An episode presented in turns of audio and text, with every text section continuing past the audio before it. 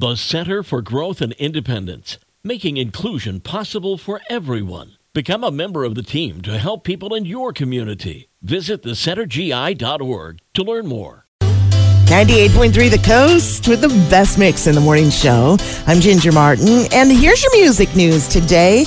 John Mayer seemed to have developed a reputation of being a bad boy in the music industry, but he is doing something good now. He's putting on a special concert next Tuesday in LA to benefit the Heart and Armor charity.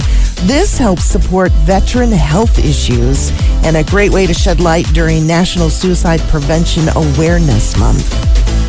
Jewel is making herself known again, too, by performing for charity on September 23rd in LA. She's going to be raising money for Project Angel Food.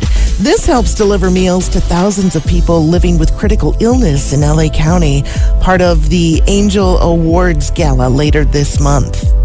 80s icon Bonnie Tyler just made history for herself on YouTube, reaching the billion viewers mark for the first time with her 1983 hit Total Eclipse of the Heart.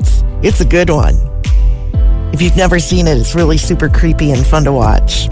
And Carrie Underwood just announced that she's going to be adding 18 more shows to her Las Vegas residency at the Resorts World Theater in 2024.